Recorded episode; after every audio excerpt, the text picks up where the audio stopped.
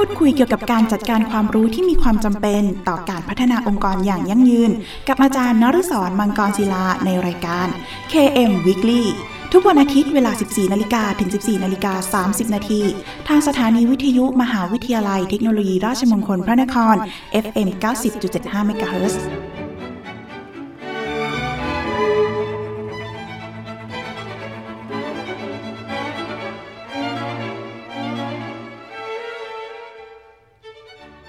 วัสดีครับ ยินดีต้อนรับเข้าสู่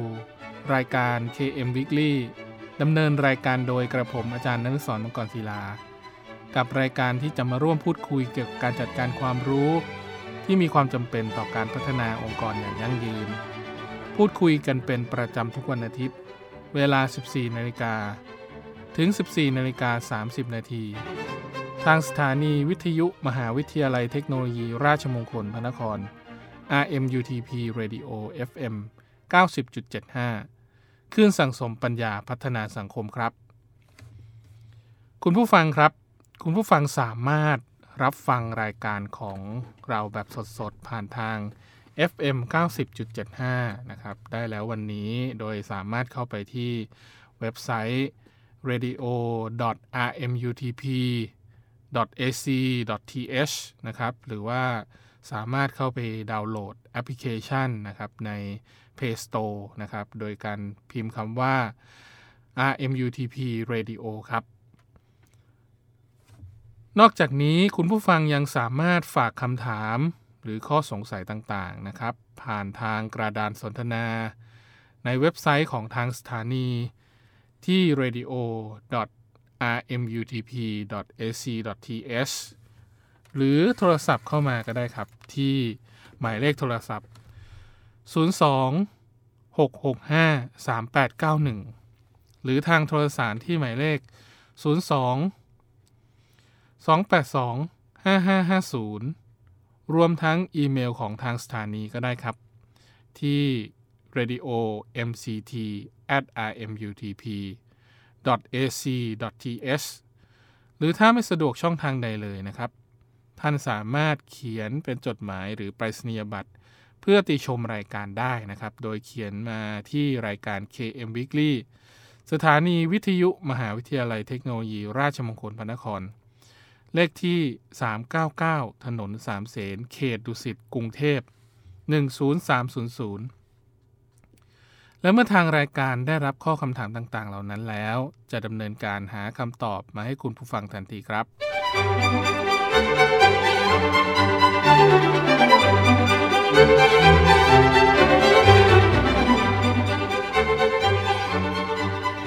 วันอาทิตย์เราจะกลับมา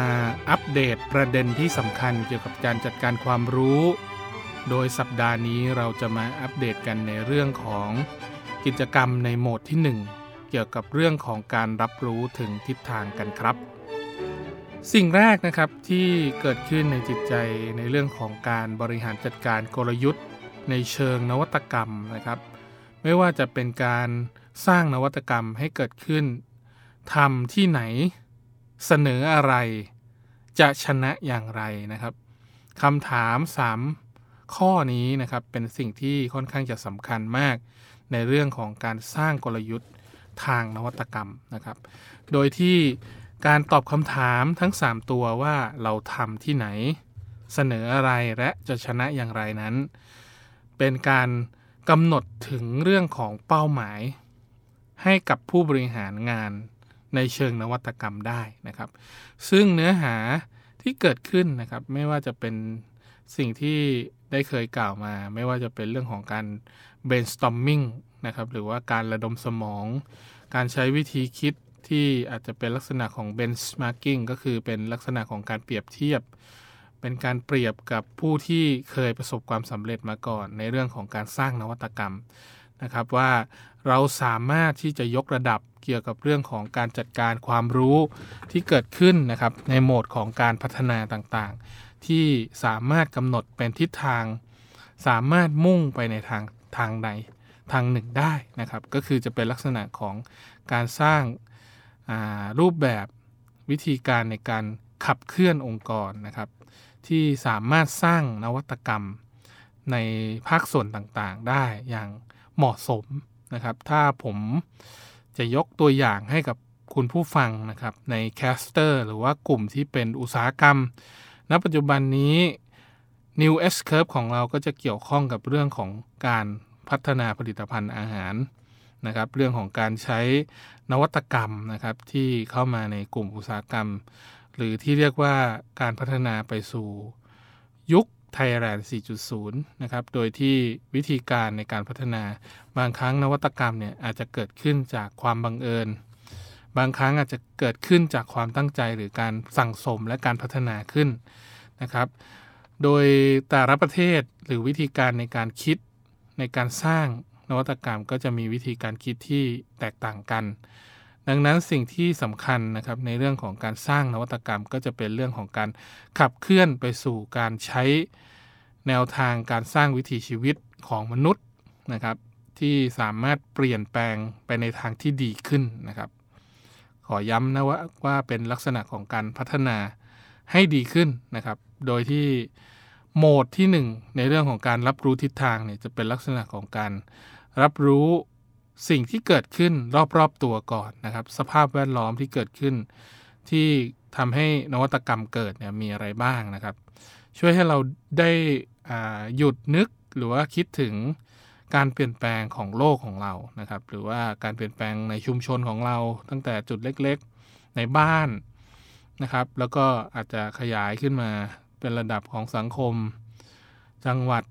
ประเทศ แล้วก็ระดับโลกนะครับ ก็คือลักษณะของการศึกษาแนวโน้มต่างๆ ที่เกิดขึ้นจากการเปลี่ยนแปลง ในเทคโนโลยี ธุรกิจนะครับ แล้วก็เรื่องของวัฒนธรรม ผู้คนนะครับ ตลาดแล้วก็เรื่องของระบบเศรษฐกิจ ถ้าเกี่ยวข้องกันทั้งหมดแล้วก็สามารถขับเคลื่อนได้นะครับ โดยที่เทคโนโลยีเนี่ยก็จะเป็นส่วนหนึ่งในเรื่องของการช่วยให้เกิดการขับเคลื่อนที่ มีความรวดเร็วเพิ่มมากขึ้นนะครับ จะสังเกตได้ว่าณปัจจุบันนี้เรื่องของการพัฒนาธุรกิจทางด้านอุตสาหกรรม ไม่ว่าจะเป็นการผลิตหรือว่าอุตสาหกรรมการบริการต่างๆ ในประเทศของเราก็เริ่มเอาเทคโนโลยีเข้ามาใช้นะครับในการขับเคลื่อน แล้วก็สิ่งที่สำคัญก็คือเรื่องของการขจัดปัญหาหรือว่าทำให้เกิดโซลูชันต่างๆนะครับในการใช้นวัตกรรมเหล่านั้น มุมมองที่เกิดขึ้นนะครับณปัจจุบันนี้นะครับ โดยส่วนใหญ่ก็จะเป็นการพัฒนาการใช้ Internet of Things นะครับ ก็จะเป็นลักษณะของการใช้เชื่อมต่ออินเทอร์เน็ตทุกอย่างเข้ากับอุปกรณ์ไฟฟ้า อุปกรณ์เครื่องใช้ในครอบครัวนะครับ หรือว่าจะเป็นในที่ทำงาน ก็จะเป็นลักษณะของการสร้างนวัตกรรมที่เกิดขึ้น ถ้าในมุมมองของธุรกิจร้านอาหารตอนนี้ก็เริ่มมี การใช้ IoT นะครับ หรือว่า Internet of Things เนี่ยเพิ่มมากขึ้น แล้วก็ใช้วิธีการในการขับเคลื่อน อาจจะเริ่มจากกลุ่มที่เป็นผู้ให้บริการนะครับ หรือว่าบริกร ในในกลุ่มที่อาจจะไม่จำเป็นว่าจะต้องมาให้บริการตลอดนะครับ อาจจะใช้หุ่นยนต์ หรือใช้ Internet of Things นะครับ ในการรับออเดอร์ก็ได้ นะครับนี่คือมุมมองที่เกิดขึ้นโดยรอบนะครับ แล้วเราสามารถนำเอามุมมองเหล่านี้ที่เป็นเทรนด์หรือว่าเป็นแนวทางนะครับ ที่เราสามารถพัฒนานวัตกรรม ต่อยอดเพิ่มขึ้นไปได้อีก ซึ่งการนำไปสู่วิธีการกำหนดนะครับ เส้นทางก็มีได้หลายกรอบแนวคิดนะครับ เราจะเริ่มต้นที่กรอบแนวคิดแรกนะครับ ที่เรียกว่า sense intent mindset นะครับ หรือว่ากรอบแนวคิด ในเรื่องของการรับรู้ทิศทางการสร้างนวัตกรรมที่เกิดขึ้นนะครับ จากเรื่องของการติดตามความเปลี่ยนแปลงของโรค การปรับปรุงอย่างต่อเนื่องนะครับ ลักษณะของการปรับปรุงอย่างต่อเนื่องนี้ก็ถือเป็นสิ่งหนึ่งในการเริ่มต้นการสร้างนวัตกรรมนะครับ แล้วก็คาดการในสิ่งที่เกิดขึ้นล่วงหน้าได้นะครับ หรือว่า forecasting ลักษณะของ forecasting เนี่ยที่เราสามารถเห็นได้ชัดๆนะครับในชีวิตประจำวันของเราก็คือเรื่องของการพยากรณ์อากาศนะครับ ต่อไปธุรกิจหลาย ๆ ธุรกิจสามารถทำ forecasting หรือว่าลักษณะของการทำนายพยากรณ์อนาคต พยากรณ์ธุรกิจล่วงหน้าได้ เป็นสิ่งที่ดีในเรื่องของการบริหารจัดการคลังสินค้านะครับ หรือว่าสิ่งที่อาจจะทำให้เป็นต้นทุนที่เพิ่มขึ้น สามารถลดต้นทุนจากเรื่องของการใช้นวัตกรรมเหล่านี้นะครับ เข้ามาเกี่ยวข้อง แล้วก็สามารถรับรู้สิ่งใหม่ที่เกิดขึ้นนะครับ แล้วก็เป็นสิ่งที่มีศักยภาพในการเติบโตได้ แล้วก็ช่วยให้เราสามารถสร้างโอกาสนะครับ สร้างสิ่งที่เป็นสมมุติฐานเบื้องต้นในการพิจารณาว่า นวัตกรรมเหล่านี้ถึงจุดเปลี่ยนแล้วหรือยังนะครับ แล้วสามารถที่จะช่วยสร้างวิธีการนะครับ หรือว่า mindset ที่เกิดขึ้นนะครับที่ในเรื่องของการกำหนดวิธีวิจัยการสำรวจ เป็นไปตามทิศทางใดนะครับเราก็สามารถที่จะเก็บข้อมูลเหล่านั้นไว้ ส่วนเรื่องของการกำหนดกรอบแนวคิดที่เกิดการรับรู้ตามเงื่อนไขการเปลี่ยนแปลง จะเป็นวิธีการหนึ่งในการสร้างสิ่งใหม่นะครับ โดยผู้สร้างสิ่งใหม่หรือว่า คนที่คิดค้นนวัตกรรมนะครับจำเป็นที่จะต้อง ติดตามความเปลี่ยนแปลงอย่างต่อเนื่อง ไม่ว่าจะเป็นเรื่องของการเมืองนะครับ ตอนนี้ก็อาจจะเกี่ยวข้องค่อนข้างเยอะนะครับ ถ้า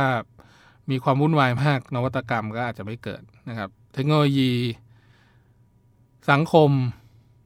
วัฒนธรรม วิทยาศาสตร์ เหล่านี้เป็นสิ่งแวดล้อมที่เกิดขึ้นโดยรอบของเรานะครับ บางประเทศอาจจะคิดค้นนวัตกรรมที่เหมาะสมสำหรับ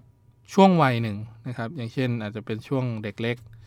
ช่วงวัยทำงาน ช่วงคนที่เป็นผู้สูงอายุ ก็จะมีเรื่องของการใช้นวัตกรรมที่แตกต่างกันไปนะครับ เพื่ออำนวยความสะดวกหรือว่าสร้างให้เกิดความรวดเร็วในการบริหารจัดการนะครับ แล้วก็สิ่งที่เกิดขึ้นต่อไปก็คือเรื่องของการค้นหา หรือสิ่งที่เราไม่เคยค้นพบมาก่อนอาอาจจะเป็นลักษณะของการ สืบเสาะหาข้อมูล การมองหาเรื่องของข้อมูลต่างๆ ที่เกิดขึ้นนะครับ การจัดหมวดหมู่ให้เป็นระเบียบ การเชื่อมโยงข้อมูลไปตามเป้าหมายเหล่านั้นนะครับ กลยุทธ์ขององค์กร ก็จะต้องมีเป้าหมายที่ชัดเจนในเรื่องของการบริหารจัดการข้อมูลต่างๆนะครับ ข้อมูลที่ได้จากหนังสือวารสาร หรือจะเป็นแหล่งข้อมูลจากอินเทอร์เน็ตนะครับ เราจะต้องตั้งคำถาม เกี่ยวกับแหล่งข้อมูลแล้วก็แนวคิดต่างๆ เหล่านั้นนะครับ ว่าเหมาะสมกับบริบทขององค์กรของเรามากน้อยขนาดไหนนะครับ โดยที่ผู้เชี่ยวชาญแล้วก็ผู้นำควรมีการอภิปรายแลกเปลี่ยนร่วมกันระหว่างผู้เชี่ยวชาญด้วยนะครับ โดยที่ทำให้เกิดความเข้าใจว่ามันเกิดขึ้นได้อย่างไร และเราสามารถจะต่อยอดนวัตกรรมนั้นได้อย่างไรด้วย โดยผู้พัฒนานะครับ Search Engine นะครับอย่าง Google เนี่ยได้รับรู้ถึงแบบแผนความเปลี่ยนแปลงที่เกิดขึ้น เพราะเนื่องจากว่าเขาได้สร้างเครื่องมือที่ใช้ในการค้นหา ให้มีผลที่น่าพอใจเพียงซิ่ววินาทีนะครับ เป็นเครื่องมือ Search Engine หรือว่าการค้นหาข้อมูลที่มีความสะดวก แล้วก็เป็นที่นิยมอันดับหนึ่งเลยก็ว่าได้ นะครับดังนั้นมุมมองในเรื่องของการใช้นวัตกรรมเนี่ยอาจจะไม่ได้หยุดอยู่แค่เรื่องของชิ้นงาน ในการพัฒนาทำให้ง่ายต่อการให้บริการของอุตสาหกรรม หรือว่าอุตสาหกรรมการบริการ แต่เป็นนวัตกรรมในเชิงเทคโนโลยีที่เราสามารถใช้ในทุกวัน แล้วก็สามารถเก็บข้อมูลพฤติกรรมต่างๆ ของผู้ใช้ได้นะครับอย่างเช่น Google เนี่ยสามารถเก็บข้อมูลเรื่องของคำค้นต่างๆนะครับ ภายใน 1 วันจะมีมากกว่า 1 แสนล้านคำค้นที่สามารถมองเห็นนะครับถึงอนาคตหรือว่า forecasting ไปยังอนาคตว่าจะเป็นเทรนที่เกิดขึ้นต่อไปได้นะครับ แล้วก็สามารถที่จะมาใช้ประโยชน์ในเชิงการตลาดในกลุ่มธุรกิจได้นะครับ ก็จะเป็นลักษณะของการกำหนดมุมมองที่แตกต่าง ในส่วนของ Google Map ก็เช่นกันนะครับ ตอนนี้ก็มีเรื่องของการเข้าไปสืบค้นหาข้อมูลนะครับ ในรูปแบบที่มันเป็น 4D หรือลักษณะของการเข้าไปดูรายละเอียดต่างๆ ในพื้นที่นะครับ มีข้อมูลมีวันที่มีเรื่องของเวลาเปิดปิดนะครับ เหล่านี้เป็นข้อมูลที่จำเป็นในเรื่องของการเดินทางไปยังปลายทางของ ผู้ใช้นะครับ Google ซึ่งเป็นประโยชน์อย่างมากเลยนะครับ แอปพลิเคชันที่มีทั้งหมดของ Google เนี่ยมีความสัมพันธ์กันหมดนะฮะถือว่าเป็นมุมมองในเชิงนวัตกรรมที่ดีมาก ๆ เลยนะครับ ในระดับโลกที่เราสามารถใช้ไม่ว่าจะเป็นการดูพื้นที่ตามเส้นทางป้ายถนนที่ตั้งสถานที่สำคัญเหล่านี้นะครับ ก็จะเป็นองค์ประกอบในเรื่องของการสร้างความสัมพันธ์ แล้วก็ทำให้เกิด บริบทในการคิดค้นนวัตกรรมใหม่ ๆ ขึ้นมานะครับ สิ่งที่ต่อยอดขึ้นไปจากเรื่องของการใช้ Google Map ตอนนี้ก็เริ่มมีรถที่เรียกว่า Self Driving นะครับ ก็คือจะเป็นลักษณะของการขับเคลื่อนด้วยตนเองผ่าน AI หรือว่าปัญญาประดิษฐ์นะครับ สามารถคิดได้เองว่าถ้าเป็นเส้นทางนี้มันสามารถวิ่งไปในเส้นทางไหนที่ใกล้ที่สุด แล้วก็กำลังจะเกิดขึ้นนะครับ แน่นอนว่าความเข้าใจที่ลึกซึ้งนะครับ แน่นอนว่าเรื่องของการสังเกตผู้คนพฤติกรรมนะครับบริบทต่างๆ ที่เกิดขึ้นจากการใช้องค์ความรู้ภายในองค์กร แน่นอนว่าสิ่งที่สำคัญคือเรื่องของการสร้างหรือว่าต่อยอดนวัตกรรมนะครับ เพื่อให้เกิดความคิดโดยรวม แล้วก็นำมาเป็นภาพรวมในเรื่องของการพัฒนาต่อไปครับ แล้วฟังเพลงเพราะๆจากทางรายการ KM Weekly สักครู่ครับ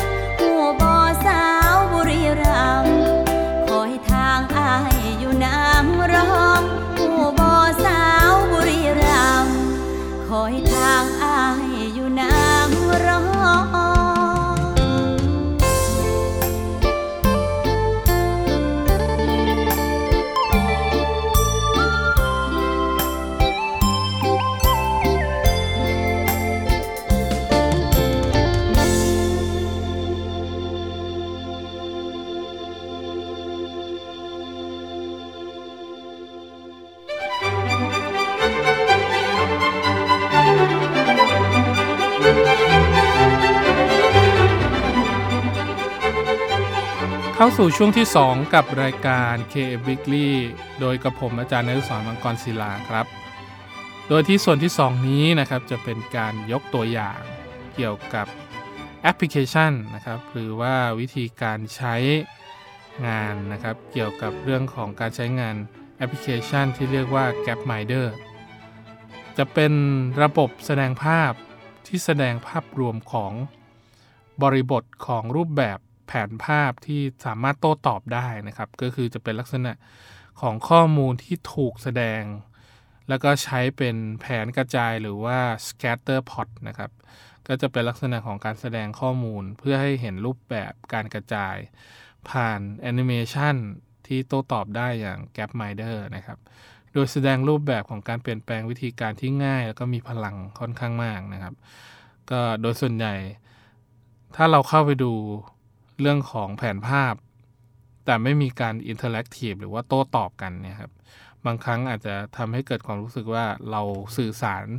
อยู่เพียงด้านเดียวเท่านั้นนะครับ บางครั้งเราก็อาจจะต้องใช้แอนิเมชันหรือว่า AI เข้ามานะครับ ในการช่วยบริหารจัดการแอปพลิเคชัน ในการใช้งานของผู้ใช้ได้นะครับ ส่วน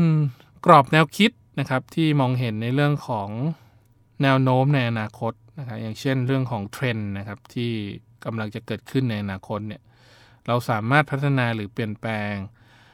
ปรากฏการณ์ที่เกิดขึ้นนะครับในปัจจุบันนี้ในชีวิตประจำวันของเราเนี่ยจะมองเห็นโอกาสเรื่องของการใช้นวัตกรรมที่เกี่ยวข้องกับ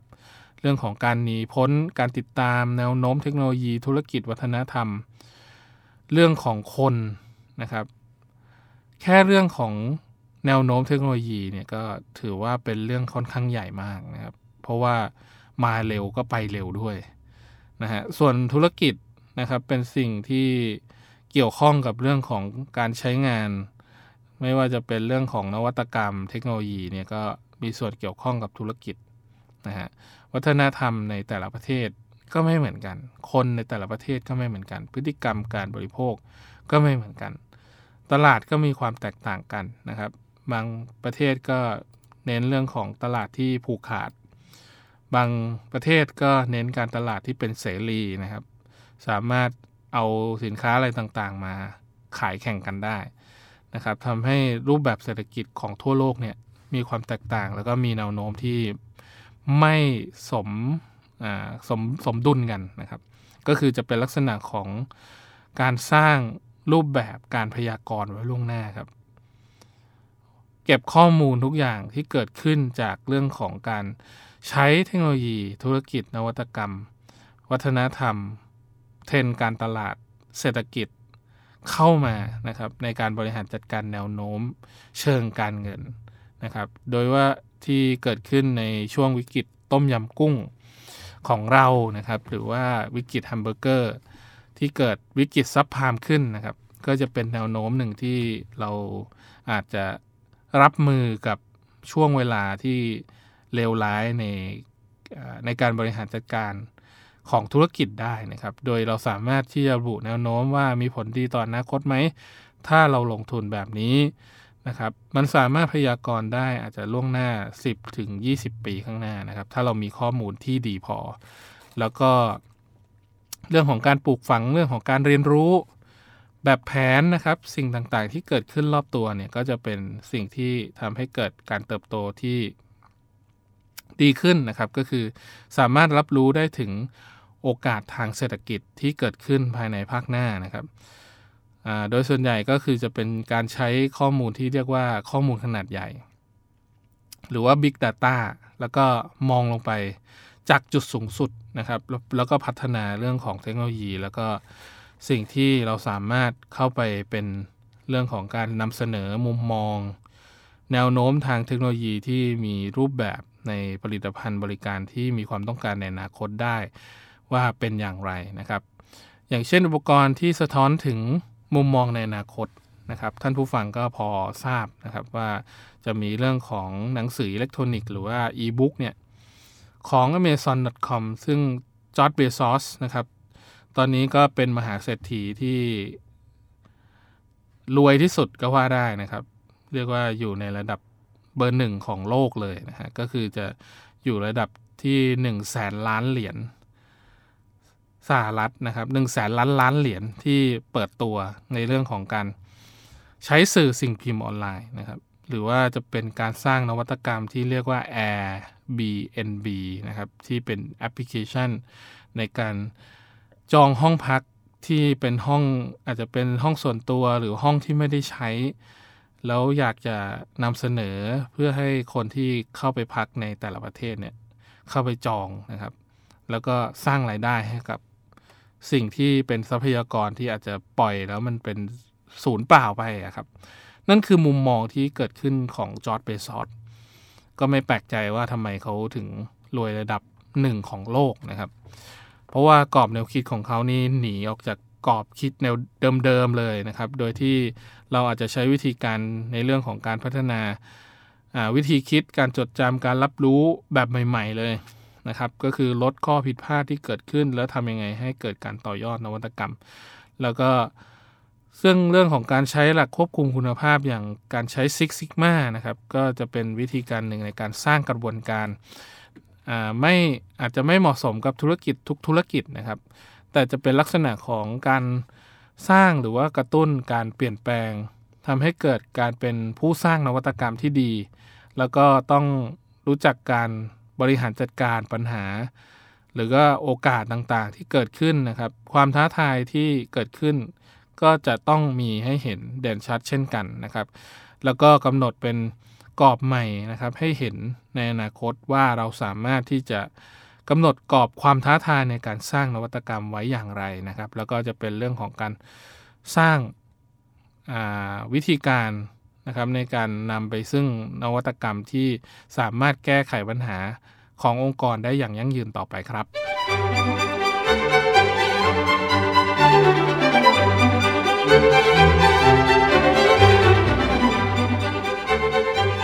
มาถึงช่วงสุดท้ายของรายการแล้วนะครับ คุณผู้ฟัง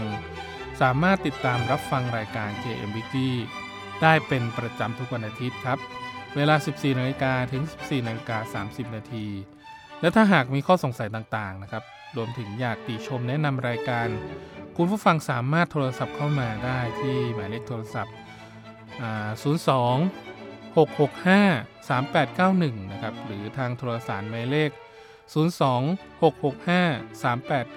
3891 โดยที่วิธีการนะครับในเรื่องของการส่ง ที่เป็นช่องทางที่หลากหลายเพิ่มมากขึ้นก็เราสามารถส่งมาที่อีเมล radio mct at rmutp ac th นะครับ แล้วก็ทางจดหมายหรือไปสัญญบัตรก็ได้ครับ โดยเขียนมาที่รายการ KM Weekly สถานีวิทยุมหาวิทยาลัยเทคโนโลยีราชมงคลพระนครครับ เลขที่ 399 ถนนสามเสนเขตดุสิตกรุงเทพ 10300 และกลับมาติดตามรับฟัง KM Weekly ได้ใหม่ครับ ทุกวันอาทิตย์เวลา 14นาฬิกาถึง 14นาฬิกา30 นาที ขอบคุณสำหรับการติดตามรับฟังครับสำหรับวันนี้ต้องขอลาคุณผู้ฟังไปก่อนครับ พบกันใหม่ในสัปดาห์หน้า สวัสดีครับ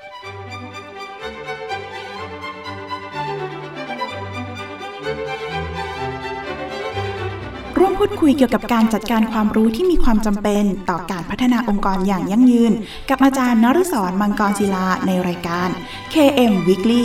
ทุกวันอาทิตย์เวลา 14 นาฬิกาถึง 14 นาฬิกา 30 นาทีทางสถานีวิทยุมหาวิทยาลัยเทคโนโลยีราชมงคลพระนคร FM 90.75 MHz